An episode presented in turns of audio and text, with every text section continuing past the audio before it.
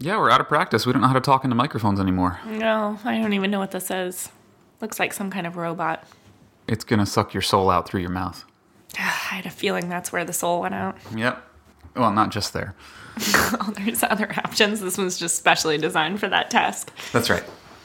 So I guess we haven't done one of these since we were in Spain. Um, over a month ago.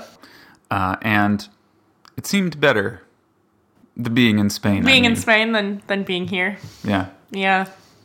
Now we're home and we give we give cats baths. Well, that's fun too. Define fun?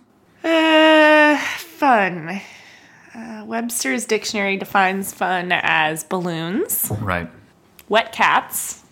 The most fun. Maybe part of the reason that I felt so out of sorts after since we got back is Okay, I'm gonna let you out, and then you're gonna come back in. Okay. that's him agreeing to the bargain. His voice. I was just thinking about him wanting to sit on your lap last night.